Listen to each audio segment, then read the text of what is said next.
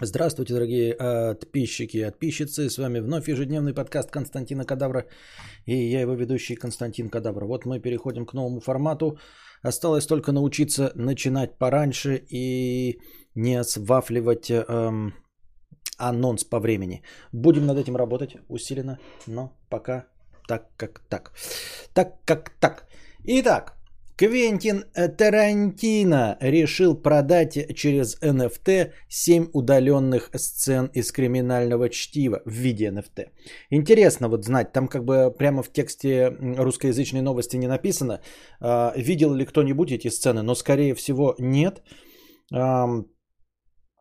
То есть это какие-то сцены, удаленные из криминального чтива, которые не были добавлены в какие-то Blu-ray, DVD-диски и все остальное. Почему я так решил? Потому что он продает через одну из NFT-площадок, которая славится тем, что э, там анонимные покупатели. То есть это не какое-то там, знаете, открытое пространство, где Петя Бикетов может что угодно купить. Это как закрытые аукционы, э, в которых имя выигравшего аукцион не называется. Э, соответственно, э, если бы это были открытые, э, ну, сцены, то никакой бы проблемы не было. А тут, видимо, что можно сохранить в секрете то, что не попало э, в конечный монтаж криминального чтива. Вопрос сразу возникает такой. То есть это все время существовали сцены из криминального чтива, которые что, ждали своего часа? Он просто надеялся их потом, я не знаю что, продать на каком-то другом аукционе, а тут вот подвернулась новая фишка в виде NFT? Или как? Также там продается оригинал сценария а, в виде NFT с аудиокомментарием самого э, Квентина Тарантино. Э, ну, это же совсем модная фишка, да, продавать на NFT. Я, мне казалось, что Тарантино э, консерватор. Мне казалось, что он, ну, небольшой поклонник новых технологий. Что-то вот мне такое ощущение создавалось по интервью и всему остальному. Не то, чтобы он там ничего не понимал, но не фанат он новодела. То есть в его фильмах там э, сотовыми телефонами не пользуются, да, все он снимает про какое-то прошлое. Э, или э, события такие оторванные от времени, э, без э, ярких каких-то вот ну, символов времени.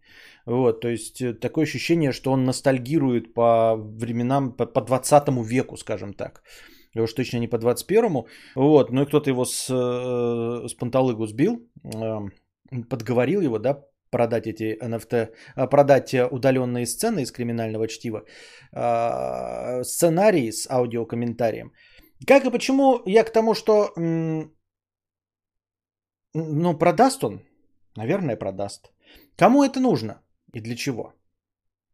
Если анонимный покупатель, и это не мем классический какой-то, да, от автора, а вот именно эксклюзивный контент, который просто будет продан как через NFT, да, и будет вот там цифровая, цифровая подпись этого эксклюзивного контента а, находиться у какого-то человека. А какой смысл-то в этом? Ну, они же сцены удалены для того, чтобы были удалены.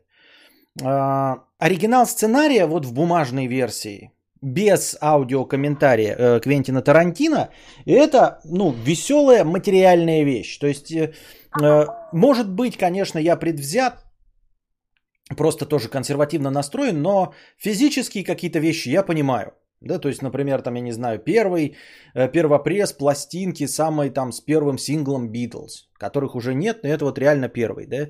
Э, сам сценарий там, я не знаю, может он распечатан на машинке, там он тот засаленный руками Квентина Тарантино, может быть там какие-то черкаши Квентина Тарантино, может быть там вообще от рук написано, что навряд ли, но хуй с ним, пускай будет э, напечатанный первый вариант сценария, там с какими-то заметками и помарками. То есть ты точно знаешь, что сам Квентин Тарантино это вот, вот, блядь, жахал руками.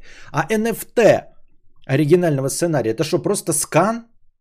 Просто скан и просто с аудиокомментарием? Ну, положим, настоящий э, физический экземпляр вот этого вот первого э, сценария он никому не попадет. То есть вот он Тарантино честно его сосканировал, через NFT продал, и больше это изображение нигде не появляется, а оригинал сценария будет или спрятан в бумажном виде, или вообще сожжен. То есть он будет существовать только в цифровом виде, вот в виде сканов и с подтверждением самого Квентина Тарантино, что действительно вот так вот выглядел. То есть можно будет только распечатать или смотреть на, на компе 16-битные сканы этого сценария. Но все равно я как-то это не очень понимаю. Зачем и чтобы что. Все равно, да, вот, э, пожалуй, наверное, это настолько новая штука, что я не настолько молод, чтобы верить в обладание чем-то при помощи криптошифра.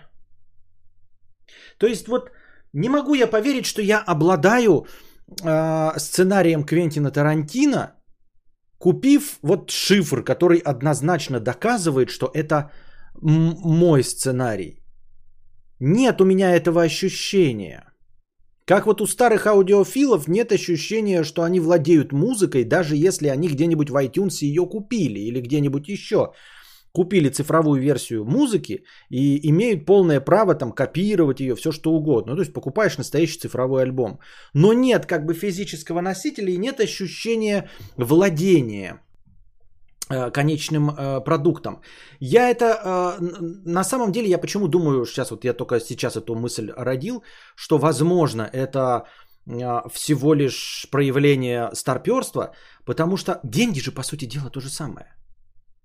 И на, на начальных этапах введения бумажных денег, насколько я помню, вот по каким-то ну, таким а, отдаленным источникам, там специально ничего не читал, но знаете, вот там где-нибудь в какой-нибудь художественной литературе э, там упоминается, что люди, переходя на бумажные деньги, в них не верили, потому что вот есть золотой запас, это вот золотая монета.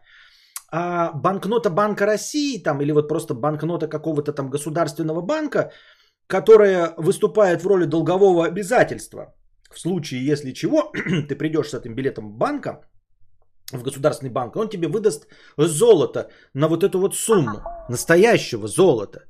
Но мы же и первые люди, которые вот сталкивались с бумажными деньгами, вот этими всем, они в это тоже не верили. То есть э, они в самом начальном этапе вообще никто не верил, кроме там государственных служащих 96% людей старались обращаться при помощи э, чеканной монеты. Потом постепенно переходили, переходили, переходили. И вот мы, возможно, и я в том числе, нахожусь сейчас вот в той стадии, когда я какой-то крестьянин, да, и мне впервые, значит, помещик э, вместо того, чтобы заплатить э, кульком монеток, дает мне вот такую здоровенную, бля, облигацию, там написано – 100 там екатерининских рублей. Я такой, да нахуй мне эта бумага, что это ты меня наебываешь-то, а, давай ко мне монету, золото, золото, это что это за бумажки нарисованные, сам нарисовал? Нет у меня обладания, не верю я в то, что эта бумажка дает мне право на золото. Так и в конечном-то итоге оно не дает тебе право на золото. Ты сейчас уже ни в одном государстве мира не можешь обла- обменять банкноты на золото. Но вот эта вот э, валюта на доверие, она так и осталась. То есть мы все полностью приняли правила игры. И в качестве всеобщего эквивалента у нас выступает как бы не, не, не рубль, в общем-то рубль, да, а бумажка.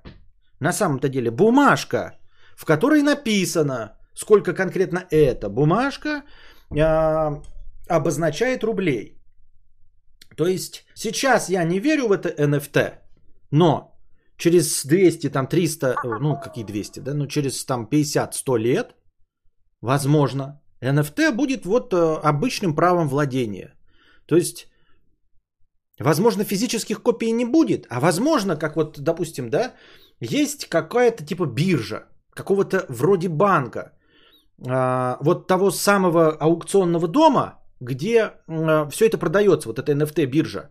То есть Тарантино приносит туда сценарий, и отдает его в эту биржу. И кто продает, да, потом ее, получает за это деньги, а владелец покупает, получает токены эти NFT, а, обозначающие его владение вот этим этим. И я представляю себе, вот как вот есть эм, золотовалютный запас в стране где-то, да, также есть вот такой, понимаете, запас вот этих физических вот вещей, которые на самом деле продаются в NFT. То есть эти токены переходят, и теоретически ты можешь это NFT обменять на физическую копию того, что ты купил. То есть просто вот этот сценарий, он кладется в ячейку и говорится, все, на нем высвечивается этот NFT, или, блин, я не знаю, ссылка на его QR, э, QR-код со ссылкой на NFT.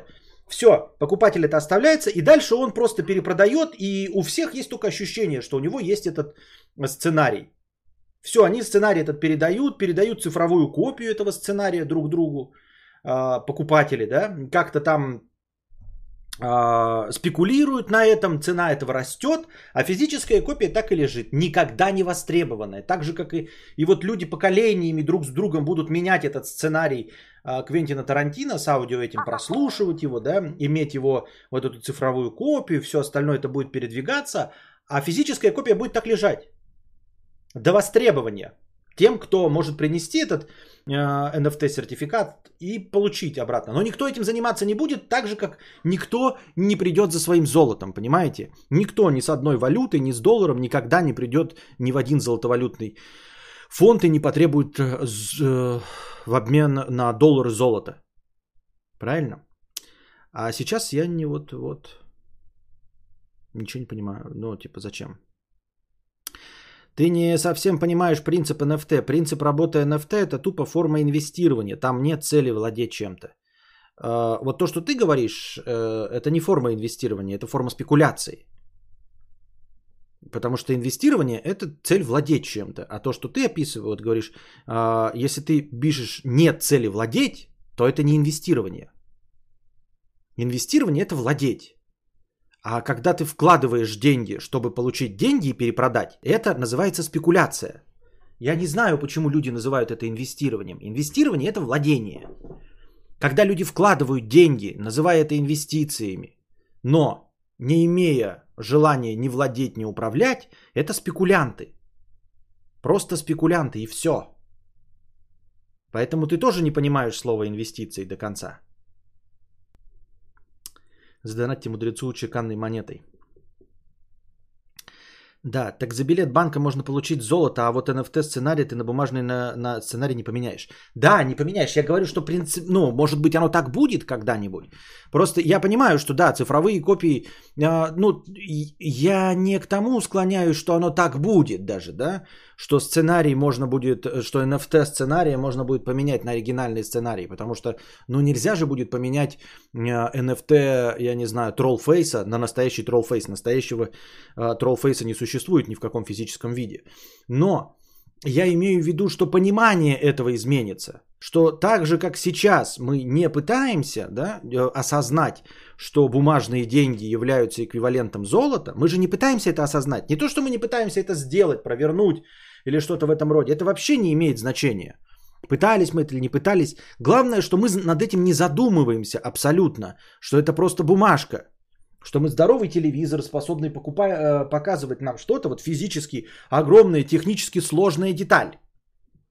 Вот, у нас есть компьютер или фотоаппарат, технически сложная здоровенная деталь или много-много-много тонн риса. Эти много-много тонн риса могут сожрать много-много-много людей. Э, могут им питаться в течение лет и не голодать, и не умирать. И вот эти вот тонны-тонны риса, настоящей физической пищи, способной поддерживать жизнь, мы меняем на бумажки. То есть просто вот бумажки. И вот человек взял бумажки, и он их ничего не может с ними сделать, понимаете? То есть вот если на этом остановится торговля, то он с этими бумажками ничего не может сделать. Человек с товаром, человек с плазмой может смотреть плазму. Человек с рисом может есть рис. Вот. А бумажки нельзя ничего с ними делать. Понимаете? А мы от бумажек отказались. То есть у нас теперь эквивалент единички и нолики на цифровом счету э, в, в, в банке онлайн.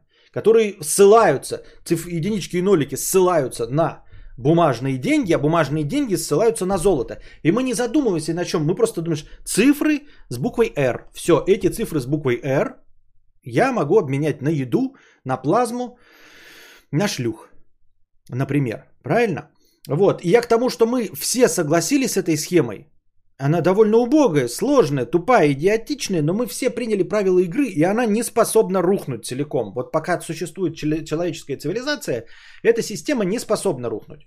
Потому что если останутся два человека, да, то они в один прекрасный момент, э, ну, два человека, наверное, маловато, да, три человека. Если три человека останется, то они уже поймут, что для того, чтобы обменивать друг с другом товарами, им нужен будет какой-то э, легкий эквивалент передачи друг другу. Ну, то есть, чтобы не носить рис и плазмы друг другу, они будут носить что-то другое. Придумают сразу деньги и обратно э, упадут в ту же самую дыру.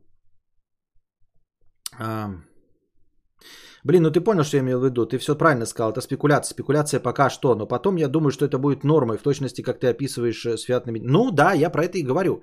Что дело не в том, что мы, э, что будет какой-то сценарий. Вот там будет, не будет, это не имеет значения. Главное, что это будет привычно. Вот как мы сейчас...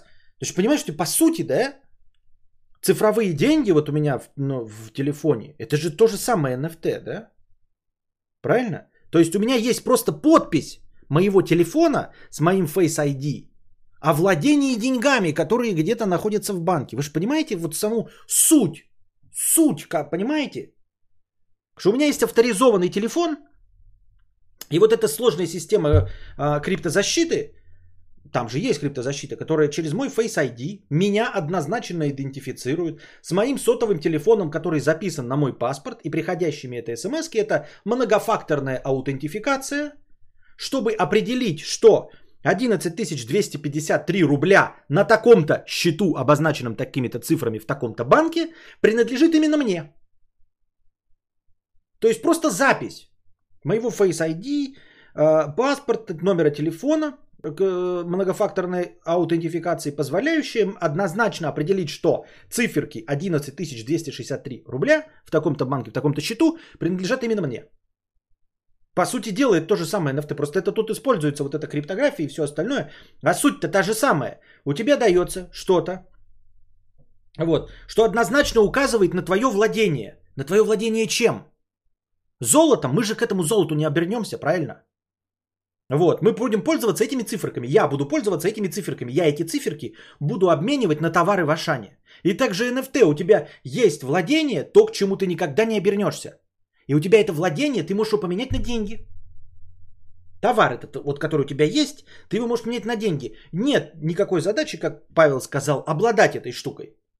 Никто не собирается обладать этой штукой. Как никто не собирается обладать э, рисом, там, фьючерсами на рис и, и получать этот рис в конечном итоге.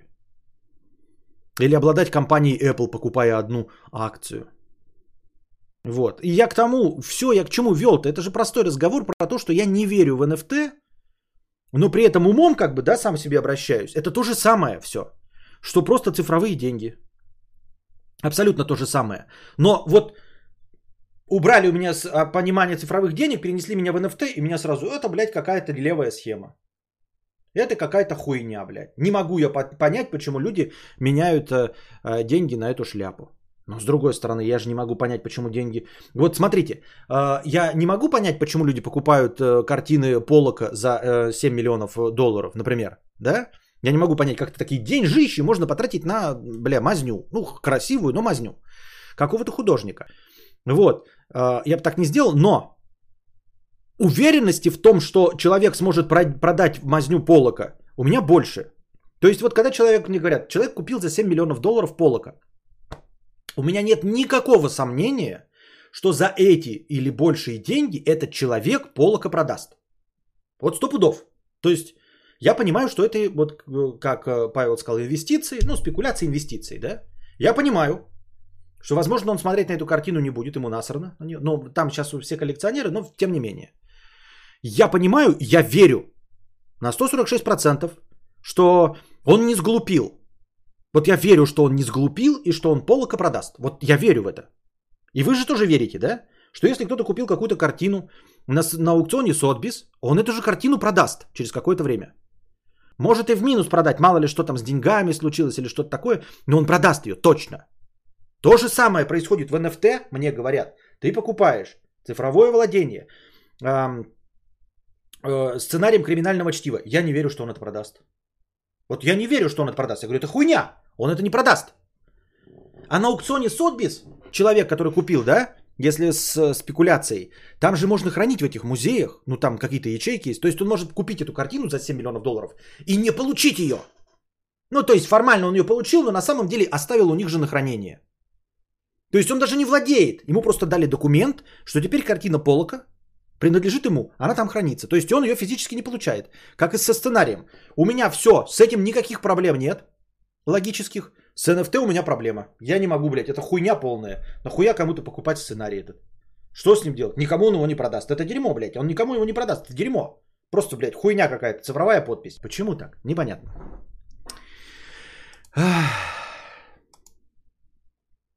Дальше.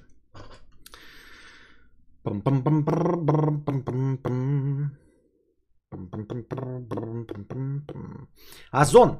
Тут мне писали парочку э, дней назад э, про то, что у Озона случился сбой, и он какие-то товары продавал там с какой-то божественной фантастической скидкой. Так, мне нужно, наверное, проветрить, что-то у меня жарковато.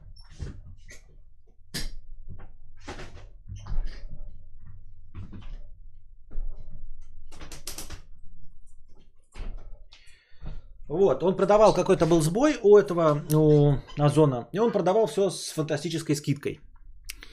И мне тут человеки писали прям э, в чате и все остальное, но я не обращал на это внимания, потому что новость говна. Такое часто довольно случалось э, в DNS и все остальное. Я сам воспользовался такой акцией, но это была акция на самом деле, просто хорошая акция в DNS э, от Nintendo. Я за одну цену, мне full прайса купил две игры хорошие. Animal Crossing и, там еще какой-то Марио. Но суть не в этом. А, в DNS тоже такое было. И очень часто пишут про то, что в DNS пытались купить видеокарту, там они отменяют заказы. А, с плойками консолями было не в DNS во многих магазинах, все эти отмены и все остальное. И вот, значит, на Озоне случилось, там товары продавались по рублю, и мне зрители, кто-то из вас пишет, ой, там покупали айфоны по 20 тысяч. Ну, там какая-то зарядная скидка. Какие-то товары вообще по рублю были. Айфоны по 20 тысяч купили. Я сразу сказал, это все будет отменено. Это все полная хуйня и будет отменено. Никто никому никакой iPhone 13 за 20 тысяч не доставит. Никогда. Такого не будет, потому что такого никогда не было. Сколько раз уже такие обсеры были в других магазинах, и просто тебе отменяют заказ, и все. Лазейку этого до пизды. Просто нет товара и все. Ну, то есть, когда говорят, что э, магазин обязан продать по ценнику, вот эта вот вся хуйня, э, ну, типа, есть публичная оферта по официально э, опубликованному ценнику обязан продать, э, это все э, обрастает огромным количеством лазеек. Ну да, должен продать, но товара нет. Ну просто нет товара и все. Вот его просто нет и все. Понимаешь? Ну нету его и все. Мы бы вам продали. Если бы мы его продаем, то да, мы бы вам продали, вот вы, а его нет. Вот. Во-вторых, технический сбой. Понимаете? Технический сбой. Вы скажете, ну и что, что технический сбой? Нас кого ебет, что ли? Продайте нам по эту ценнику. Смотрите, какая канитель. Я вам сейчас рассказываю, а, какими лазейками можно пользоваться. Например, вы же знаете, что можно пойти в какой-нибудь сетевой магазин, там пятерочка, магнит и все остальное, увидеть там ценник а, старенький, да, какой-нибудь или со скидкой, и потом прийти на кассе окажется, что больше. И вам обязаны продать по ценнику. Вы знаете, да? И вам продадут по ценнику. Вы тоже это знаете. А знаете, кто э, понесет э, убыток? Вы думаете, магазин? Нет, понесет э, убыток продавец, который не поменял ценники, который за это отвечал. То есть там будет вполне конкретно виноваты. Они просто найдут, кто печатал ценники. Вот сегодня должен был печатать ты, Егор, ты не поменял. Соответственно, Кока-Кола сейчас стоит 100, а ты продал по 60. 40 рублей с тебя снимаем. Это неплохо, но обидно такой, блядь, нихуя себе, да, но минус 40 рублей с него. Понятно, что часть людей вообще не замечает ценники, часть людей э, не будут геморроиться, чтобы идти по ценнику купить, э, ну, за ценником идти, возвращаться, обидеться, но все равно заплатят на полную цену. То есть э, это небольшой убыток, даже если там какой-то новенький продавец обосрался. Он виноват, с него это все снимется. Так вот, ребята, и скажут, э, мы наказали его, да, там вам в магазине скажут, это плохой работник, мы его наказали, мы его оштрафовали. И здесь, ребята, если действительно валовая какая-то эта канитель, то просто говорят человеку, вот смотри, мы назначаем тебя виноватым. Мы тебе платим 40 тысяч рублей, вот, и мы тебя у- увольняем. И говорят, вы знаете, этот программный э, сбой случился по вине Пети Бикетова. Вот. А, все. В пределах его заработка мы его наказали. Мы его лишили полностью его заработка. Все. Он полностью наказан, но товар мы вам предоставить не можем. Виноват кто? Вот он, Петя Бикетов. Виноват? Петя Бикетов. Виноват. Мы его увольняем. А та-та. Увольняют. Зарплаты его лишили. Зарплаты меня лишили. Все. На этом конец. Понимаете? То есть просто стоит указать одного виноватого и в пределах его зарплаты его наказать. У него зарплата 40 тысяч. Ему говорят, Конста... этот, э, Петя Бикетов, э, такая канитель. Ну это я просто условно говорю. Так, конечно, не будет. Это сказочная какая-то ситуация, да? Ну, типа, вот тебе 80 тысяч. да, мы тебя указываем как этого и увольняем. Так что это. Он такой, ну нет, я же хочу работать. Если бы видно такого, ну ладно, другого берем. Такая, ты будешь согласен? Двойная зарплата за месяц, деньгами сейчас просто вот на, и все, и мы тебя указываем как виноватого. Как кто-нибудь да согласится и пойдет на следующую работу. Все. Но это условно, так оно не будет сказочно происходить, вы понимаете. Я имею в виду про лазейки все, да. То есть, э, ну и что? И что вы сделаете? Обратитесь э, в, в суд, ну там типа в общество прав потребителей. Да, придет адвокат, скажет, мы нашли виноватого. Все ценники были поменены вот этим человеком. По глупости. Это не уголовное преступление. Он затупил. Вот все ценники взял на сайте Озон переписал. По глупости, да. Вот. Мы его наказали. Лишили его зарплаты. Мы идем на пол, на 100% лишили зарплаты. Хотя так нельзя, но вот. Все. У него нет материальной ответственности, он не бухгалтер, никто. Он не подписывал договор о материальной ответственности. Он сидит просто программист. Материальной ответственности у него нет. Мы его можем наказать, там, лишить его бонусов. Мы бонусами, бонусов его лишили. Все, спасибо, здрасте, до свидания. Вот, просто, э, как я уже и говорил, все будут отменены, никто нихуя не получит. Я поражен, что люди, блядь, верят в сказки такие, ой, ценник, я же сейчас самый хитрожопый. Серьезно? Ты самый хитрожопый и купишь, ну что вы, бля, буровите? Еще о начале нормальных скидках можно говорить, да, когда ты там урвал что-то, все продается по скидке 10%, а ты урвал 15% в какой-то момент. Ну это будьте здрасте. Где-нибудь там, блядь, в Стиме урвал игру тоже по скидке во время праздников. Ну ладно.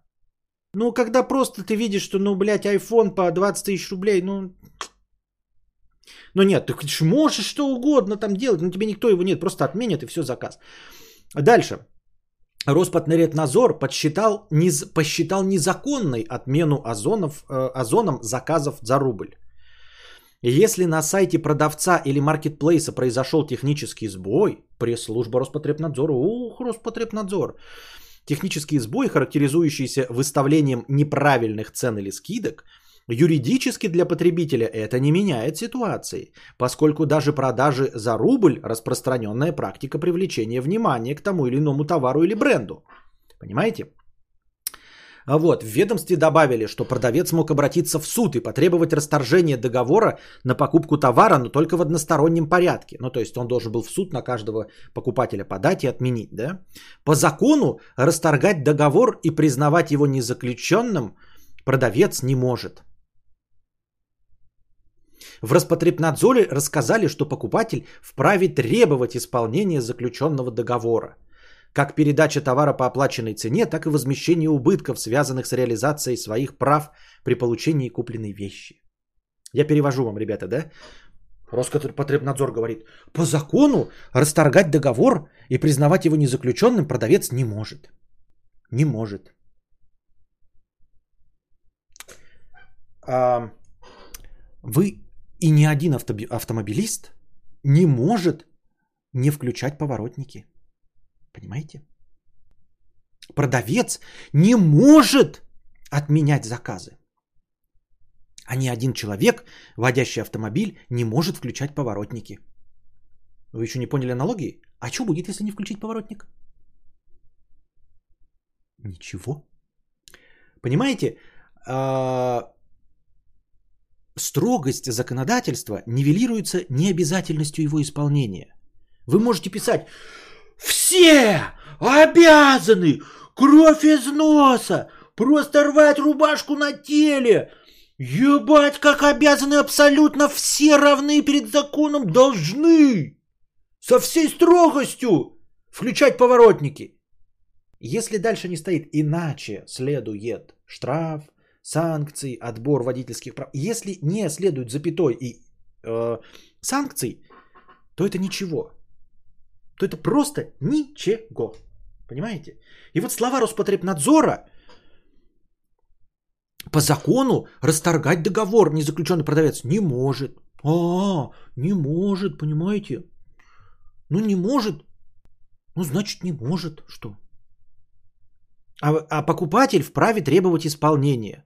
Ну требуй. Требуй. Вот понимаете, покупатель вправе требовать исполнения заключенного договора. Это опять формулировка отличная. Покупатель вправе требовать исполнения заключения договора. Ребята, я требую, чтобы не было войны. Нигде в мире. Я требую. Я вправе требовать. Вправе. Я требую. Я требую. Ребята, я требую, чтобы вы донатили мне миллионы. Требую. Решительно требую. От всего сердца. Никогда не был так серьезен, как сейчас. Требую, потому что вправе. Я вправе, вправе. Требую, требую. Чтобы не было А. Войны во всем мире. Б. Чтобы вы мне донатили миллионы. Требую. Требую. Что происходит? Я же требую. Я не понял, ребята. Ну я же требую. И покупатели вправе требовать исполнения договора. И я требую, что-то мы требуем, требуем, требуем, требуем. Что-то нихуя. Так что требовать, требовать вы можете. Уж что-что, ребята. А требовать, это, будьте здрасте. Это каждый может. Требовать это да.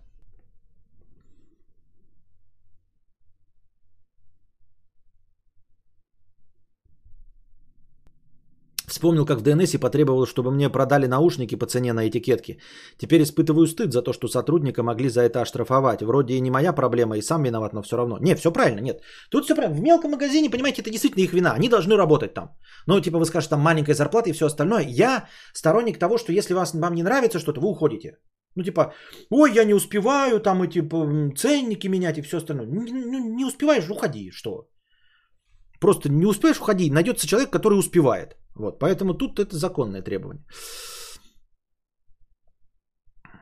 Купил в ДНС ноутбук по очень хорошей скидке. Это я не, не знаю, правда это или нет. А там тачпад лагает. Это как в ПДД размыто описано, кто кому должен уступать. Автобус, отъезжающий от остановки, или авто, движущееся в полосе. Ну, я это вот не знаю. Но так я и говорю. Понимаете, если где-то не написано, ну, написано, да, что-то, что за это требует, ну, потом а, какая-то это, санкции. Если нет санкций, то ничего. Понимаете? Нет санкций, нет ничего. Все. Поэтому, нет, может быть, на самом деле там есть э, действительно у Роспотребнадзора законы какие-то, которые позволяют нашампурить озон. И действительно покупатели могут пойти в суд и получить свой iPhone за 20 тысяч. Возможно, это можно сделать. Но просто об этом никто ничего не написал. Понимаете, в заметке об этом ни слова нет. Вот и все.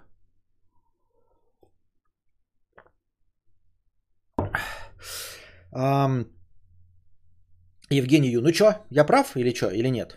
Ну, ты, наверное, может быть, может, это не твоя, это, типа, поле деятельности. Но в целом, э, типа, кто-то, может быть, истребует, кто-то, может, что-то и добьется, да, через суды.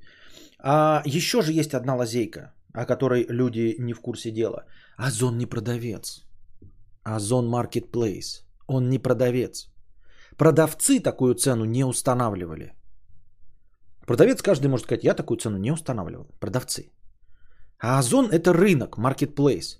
То, что на рынке охранник, ну грубо говоря, да, прошел и проставил всем ценники, вот как, как это юридически? По сути дела, Евгений, да, например.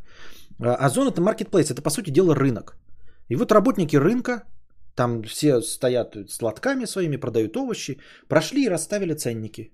Дальше заходит покупатель, говорит, продайте мне по этому ценнику. Продавец говорит, блядь, я такой ценник не ставил. Это не мой ценник. Я ценник, блядь, поставил 100 рублей.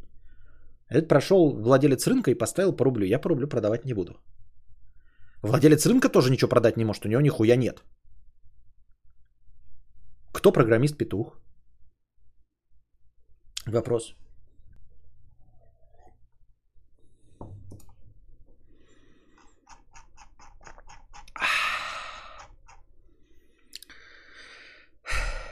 Как кадавры служат науке, а точнее трупы. Ну, а точнее тела умерших людей. Вот. А, значит, такая небольшая заметочка про то, э, что можно делать с трупом человека, как это происходит и почему у нас это довольно сложно. А, ну, в, просто у нас не существует законодательства по поводу обращения с телом умершего. А, а в иностранных государствах ты можешь завещать свое тело науке, и более того, выстроена инфраструктура, то есть ты можешь это как-то а, довольно просто сделать. записать в завещание или какой-то специальный сертификат получить, чтобы твои, твое тело пошло не только на органы, если ты мотоциклист, но еще и э, было использовано наукой ну, там, для обучения медицинских специалистов, для ученых и пятое и десятое. Вот. У нас, например, есть э, презумпция согласия, или как-то так э, называется, э, презумпция согласия на извлечение органов. Если у нас презумпция невиновности, это значит, что по умолчанию человек не виновен. Надо сначала доказать, что он виновен. А вот презумпция согласности это совершенно наоборот. Презумпция согласия на извлечение органов это значит, что если вы не написали бумажку, что а, запрещаете э, пользоваться органами своего тела, запрещаете раздавать свои органы на органы, свое тело на органы, то по умолчанию, по закону вы согласны. То есть, э, если вы размотались на мотоцикле, то можно ваши органы, не спрашивая э, мнения родственников, отдавать на трансплантацию. Потому что презумпция согласия. Это касается органов, да. А в остальном э, у нас довольно э, пока еще не идеальная система с завещанием и всем остальным, поэтому если вы хотите завещать свое тело науке, это довольно геморройный процесс. Во-первых, вам нужно ну, написать завещание, да, в котором это будет написано. Именно завещание, а не какие-то простые сертификаты и подписи. Вот, то есть э, со всеми этими юридическими проволочками по типу в здравом уме и твердой памяти. Потом собрать какой-то пакет документов, э, ну, той, эм, тому научному институту, кому вы хотите завещать. То есть нельзя просто, знаете, завещаю науке. Это будет полная хуйня, и никто за это ничего делать не будет. Нужно завещать либо конкретному лицу, которое распорядится вашим телом, либо завещать конкретному учреждению. Если вы завещаете конкретному учреждению, то вы должны взять у него документы, а, у него должен быть специальный пакет документов, чтобы вот это все оформить, что вы завещаете это конкретному э, этому. Нельзя так, знаете, науки, а там потом какой-то государственный работник придет и скажет, так, у нас по очереди, значит, институт зубов Склифосовского, мы тебя туда, следующий труп туда. Вот, хуй там плавал. Нужно именно завещать конкретному месту, а так просто науки не получится. Евгений пишет, вправе требовать имеется в виду, что через суд у продавца можно взыскать товар или расторгнуть договор купли-продажи со взысканием понесенных убытков. Расторжение договора получить рубль плюс издержки. А, ага. Взыскать понесенные убытки, да? То есть просто натянуть его на э, затраты на адвоката? Вот, а, а в других странах это как-то делается по-другому, но это не суть дела. Что же можно делать с э, телом? человеческим, да, а, ну, да, вплоть до буквально последнего времени э, заниматься э, вскрытием тела, изучением его было как-то не принято, потому что верующие люди воспринимали это как, ну, в общем, оскорбление чувств верующих и вторжение в человеческое тело и все такое, пятое-десятое. Только буквально ну, не больше 200 лет э, как, э, более или менее начали вскрывать тело, чтобы изучать его с медицинской анатомической точки зрения. Для начала там э, церковь позволила вскрывать тела всяких убийц и еретиков, ну а потом уже, соответственно, с развитием науки и послаблением всего уже можно было добровольцев. Не добровольцев, а невостребованные трупы, а потом уже и добровольцев. Вот, э, для чего и почему и куда можно, значит, эм, жертвовать свое тело. Ну, в иностранных, естественно, можно в всякие исследовательские институты. Э, между прочим, если вы не задумывались, тело очень нужно. Помимо органов, которые вам, ваши, может быть, нахуй никому не нужны в целом, да, э, тела очень нужны всегда, если вы об этом не задумывались. И ученым, и особенно медикам. Вот, в ситуации крайнего дефицита, Сейчас у нас в России дефицит тел. Почему так получилось? Потому что, как уже говорилось, э, у нас есть презумпция э, согласия на выдачу органов, но не, никак не описано о том, чтобы ученые, врачи, институты э, получали тела. То есть они могут истребовать только невостребованные тела в этих в моргах. Те тела, за которыми никто не обратился. Тела, за которыми никто не обратился, это не самые лучшие тела, понимаете? Это не тело молодого человека, который завещал себя науки, которые можно прекрасно изучить. Это, скорее всего, какие-то спидозные бомжи, которых не очень-то ну, хорошо можно использовать. И, ну, бывают, конечно, редко хорошие невостребованные тела. Но э, не забываем еще, что есть такая очень эм, специфическая прослойка, скажем так, бизнесменов, занимающихся эм, погребальными делами. Да, такая обтекающая форма, вы понимаете, да? Какого рода люди занимаются э, погребальными делами. Вот. И невостребованные тела, их тоже э, погребают вот эти, э, как я правильно забыл, забыл слово-то? Ритуальные услуги. Так вот, за них платит государство. То есть э, э, ритуальщики, они приходят тоже в морги и имеют свои способы давления на морги, работников морга, чтобы получать эти тела первее, чем ученые и наука, потому что за погребение этих тел государство платит деньги. То есть за каждого невостребованного тела какая-то фиксированная сумма платится, на которой можно неплохо сэкономить и заработать неплохие деньги. Вот, поэтому, естественно, ученые в своих белых халатиках не могут спорить с м, представителями ритуальных услуг.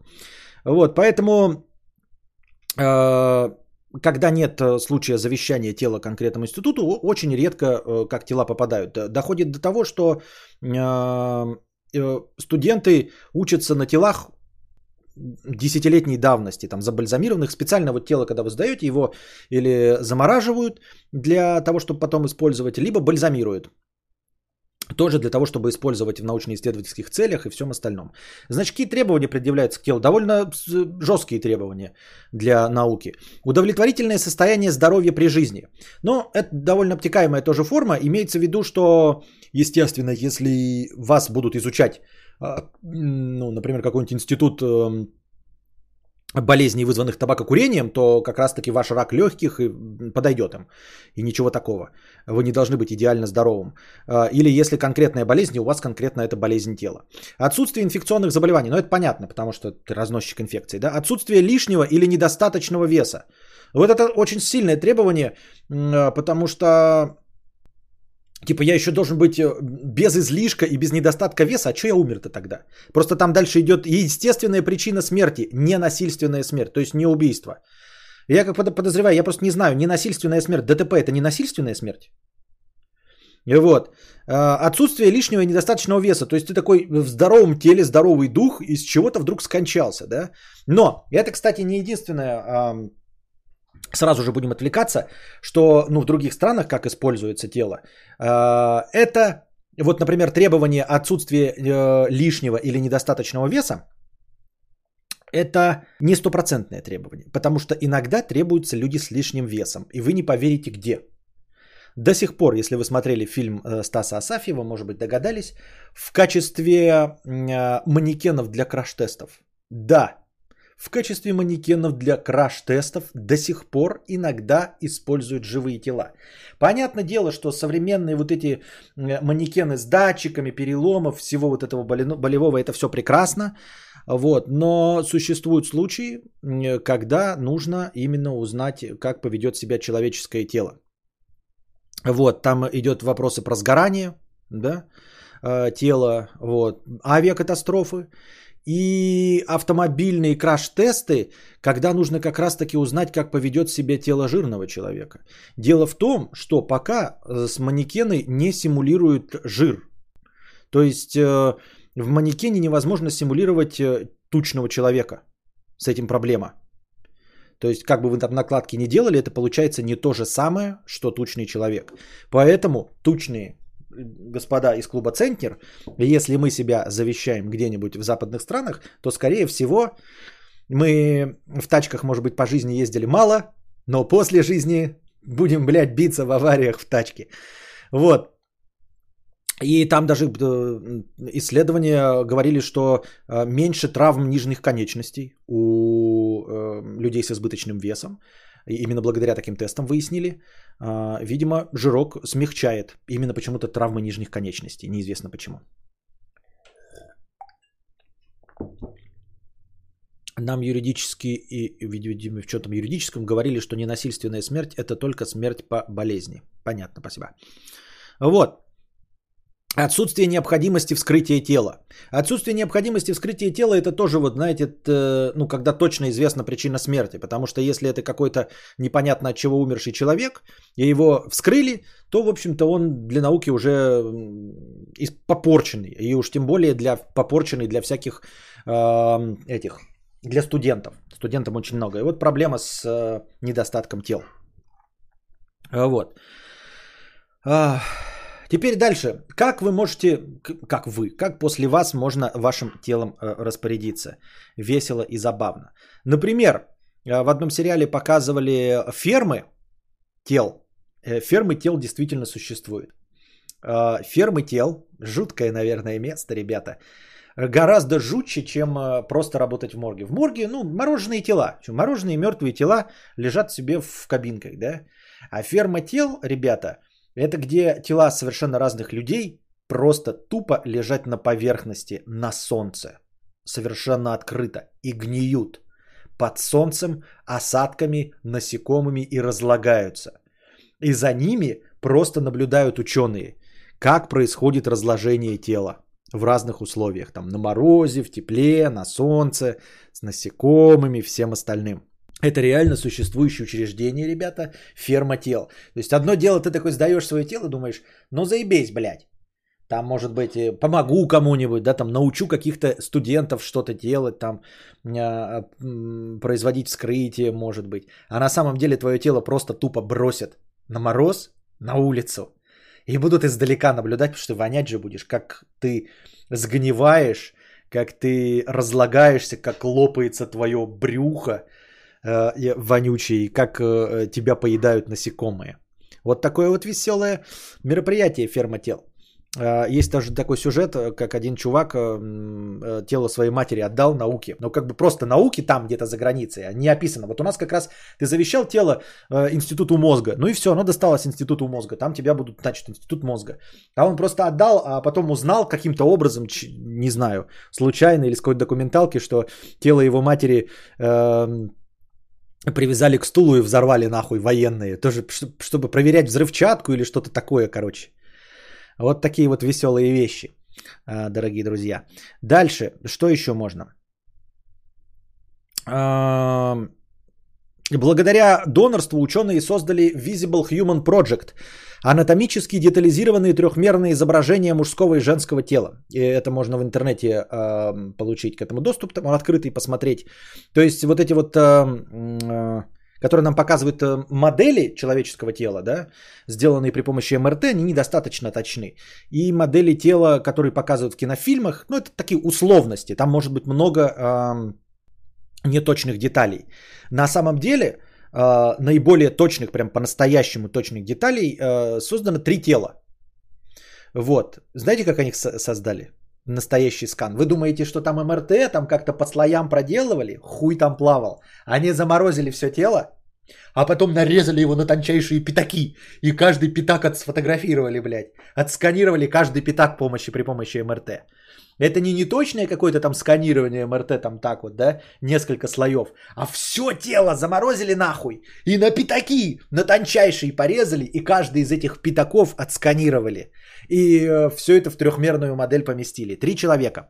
Значит, 39-летний убийца, казненный с использованием смертельной инъекции, анонимная женщина, а также больная раком активистка за права людей с ограниченными возможностями Сьюзан Поттер. Вот эти три тела на данный момент таким образом а, просканированы.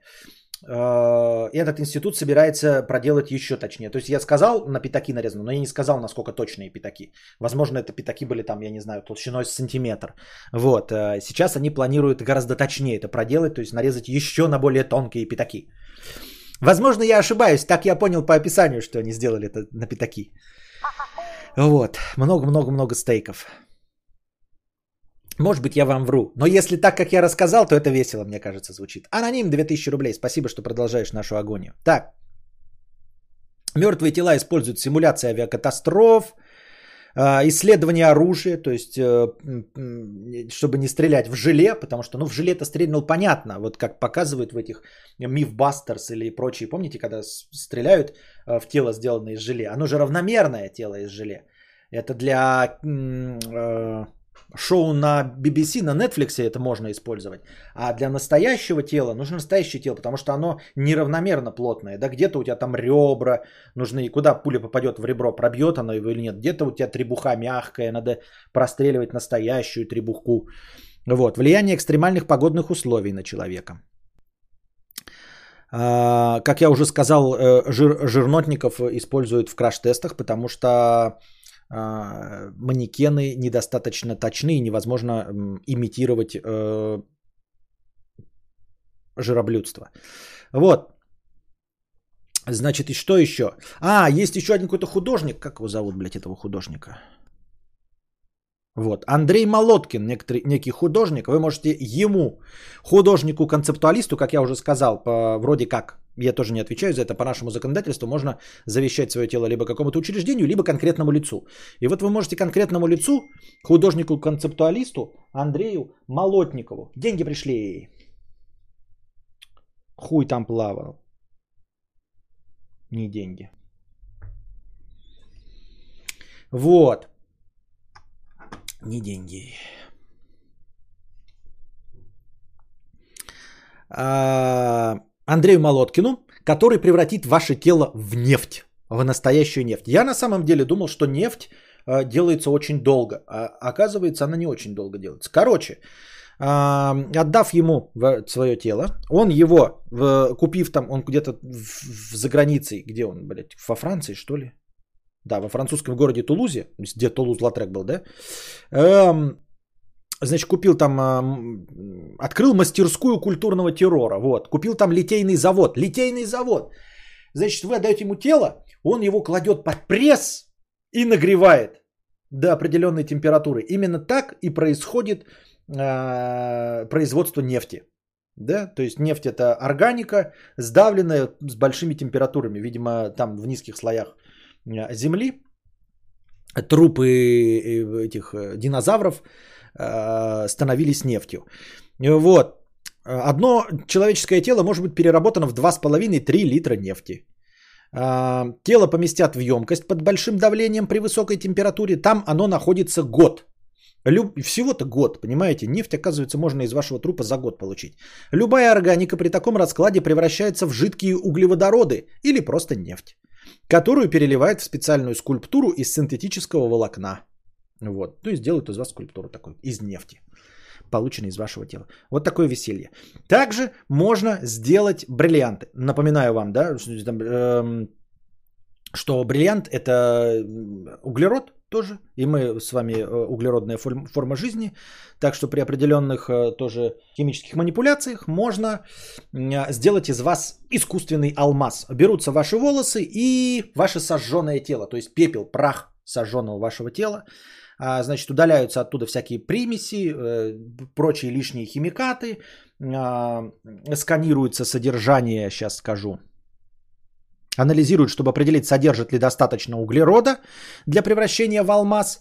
Из биоматериала удаляются примеси и вредные химикаты. Затем материал измельчают до порошка. А, по заверениям производителя, в конце процедуры чистота углерода достигает 99,99%. Его превращают в графит и преобразуют под давлением и при высокой температуре в алмаз естественно, в искусственный алмаз.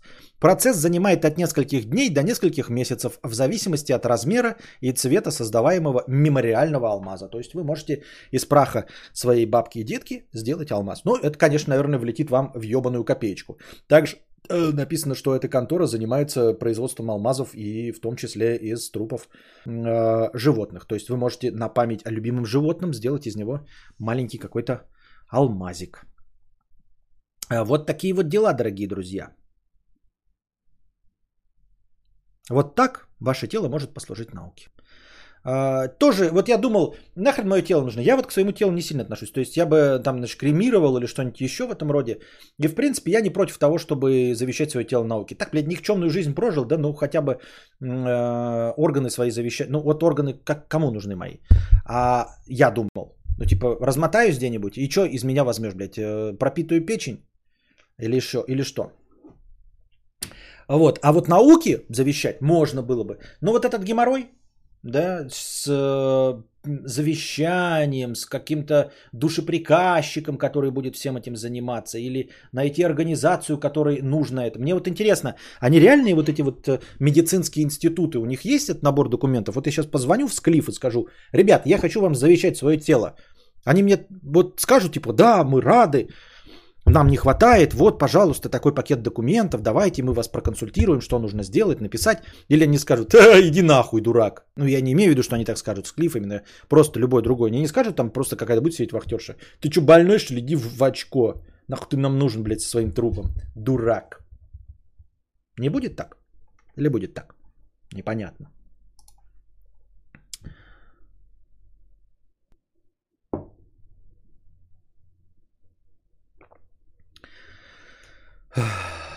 Пам-пам-пам-парам-пам-пам.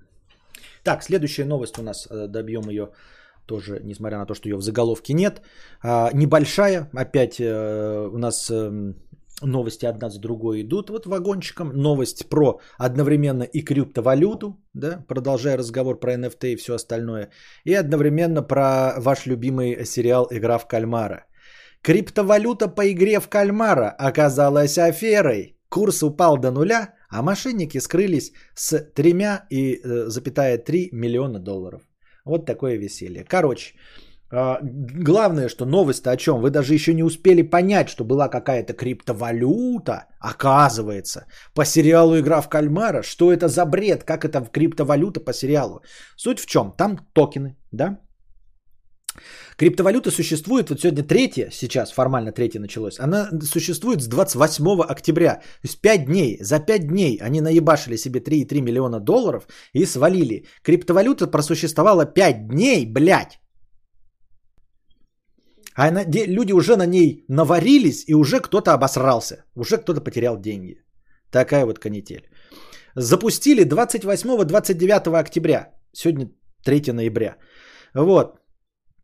Авторы обещали начать э, в ноябре турнир из шести раундов, аналогичным игре в сериале, играм в сериале. Ну и суть была в том, что кто побеждает, победители делят э, значит, токены э, денежные эти между собой 90%, а 10% получают организаторы. Ну, по сути дела, лотерея, да, где тоже 10% получает организатор, 90% выигрыша делится среди победителей. Вот. Отслеживающая э, рынок криптовалюты платформа CoinMarket выпустила предостережение сразу же, да, то есть 5 дней прошло, оно выпустило предостережение. Проект походил на аферу, поскольку инвесторы могли только покупать криптовалюту, но не могли продавать ее. Издание Gizmodo в статье 29 октября, буквально вот тот же день, да, назвало токен очевидным мошенничеством, указывая э, на странные орфографические ошибки в информации, которую невозможно проверить. 1 ноября, уже 1 ноября, на третий день, стоимость криптовалюты выросла в 77 раз и достигла 2856 долларов 54 цента за один токен, а затем упала до нуля, практически, до 5 центов. Вот. Создатели э, перевели активы в реальные деньги, истощив пул ликвидности на бирже. Социальные сети и сайт оказались недоступны, а создатели, создатели, ну они же не скажут, что мы спиздили все, да? Это мошенники! Кто-то, кто-то другой, не мы мошенники. Мы все деньги вывели себе на офшоры, по карманам рассовали, социальные сети закрыли, телеграм-канале объявляем, ребята, нас пидорнули мошенники. Создатели криптовалюты в телеграм-канале сообщили, что хакеры пытаются взломать проект. Они заявили, что не будут продолжать работу, поскольку подавлены постоянными атаками мошенников и находятся в непрекращающемся стрессе. В каком непрекращающемся стрессе, если ваша валюта создана 29 октября, 1 ноября, 1 ноября! Она еще стоила 2856, вот, а потом рухнула и вы говорите, что вы в непрекращающемся стрессе. Каком непрекращающемся стрессе? 3 ноября только наступило. Двух дней не прошло с того момента, как ваша валюта стоила 2 800. То есть до этого момента вы не могли быть в стрессе. А вы закрыли все, деньги вытащили и говорите, что вы были в стрессе. В каком стрессе? Сколько вы продержались в стрессе? 4 часа? По данным Гизмода, они присвоили себе 3,3 миллиона долларов инвесторов. А, инвесторов. 3,3 миллиона долларов инвесторов. Э, спекулянтов. Так вот, а, самое забавное это в этой новости что? Что? Я не знаю, что в этой новости забавного. Ничего забавного нет, люди деньги потеряли. Но почему потеряли? Потому что была выбрана правильная стратегия. А, вот, ребят, я никому не советую, да, никогда не делайте ничего мошенничества, но если вы решили вот с кем-то мошенничать, да, вот, например, вы с кино вот пишете, и вы думаете, вот у вас ультрамошенник, который должен заработать деньги. Куда нужно идти? Нужно идти к дурачкам, которые верят в легкую наживу. Понимаете? Не нужно просто пытаться наебывать людей на улице. Выхлоп будет минимальный. Идите туда, где находятся дурачки. А где они заведомо находятся? Вот. То есть, э, ну, вы придете и скажете э, где-нибудь в магните, поставите свой терминал, скажете, я продаю, значит, блядь, билеты на игру в кальмара. Как много людей у вас купит билеты на игру в кальмара в магните? Ну, как еще найдутся какая-то люди, которые поверят. Вот. Но гораздо лучше это сделать людям, э, э, продать это все, людям, которые хотят халявной наживы, которые готовы верить во всякое фуфло. А кто готов верить во всякое фуфло? То, что не подтверждено и до сих пор существует, да?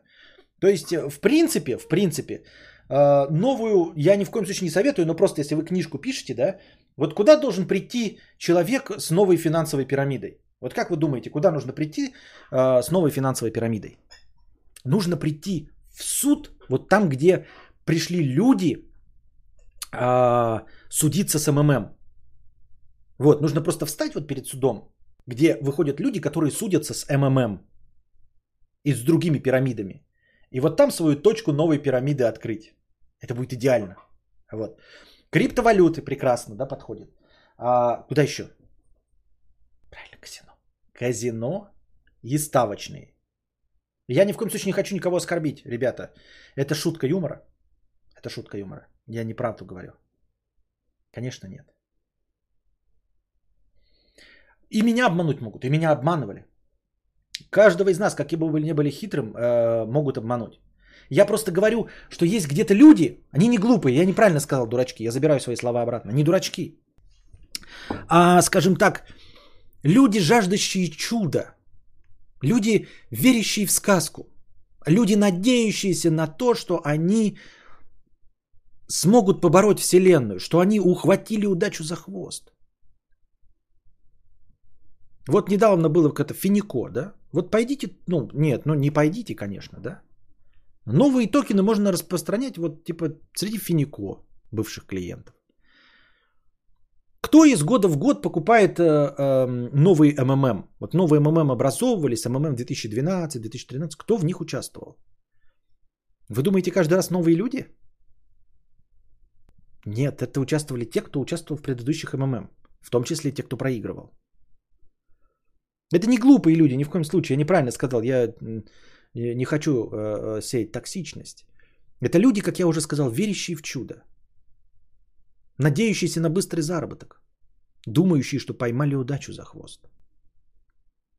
И вот где вы знаете, где такие люди обитают, которые верят в удачу, которые верят, что смогут обойти систему, обмануть всех, вложив в рубль, получить тысячу. Вот в этом самом месте –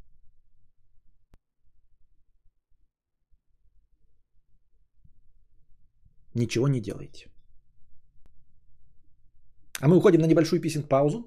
И на этом наш информационный блок закончен. Если вам понравилось, дорогие друзья, ставьте лайки обязательно. Лайки э, продвигают мой э, стрим, продвигают мой контент. Подписывайтесь. Прожимайте колокольчик, пожалуйста. Если вы сами не хотите донатить, но при этом вам нравится мой контент, то, пожалуйста, делайте это, потому что благодаря продвижению в YouTube у меня придут новые зрители – которые будут донатить вместо вас, и вы будете также продолжать получать контент, но за счет кого-нибудь другого. А если вы хотите продолжение банкета, и вам показалось, что вам недостаточно разговоров от меня, то после писинг-паузы я вернусь отвечать на вопросы донаторов.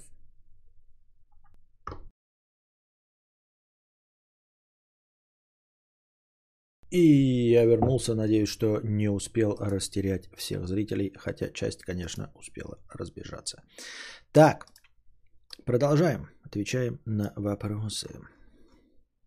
На чем бишь я остановился? Аноним. 50 рублей. Я уже эм, два месяца, два, я уже месяца два примерно как вернулся к тебе после двух лет перерыва. Доначу под разными никами, потому что я чмо. Но уже несколько тысяч как накидал.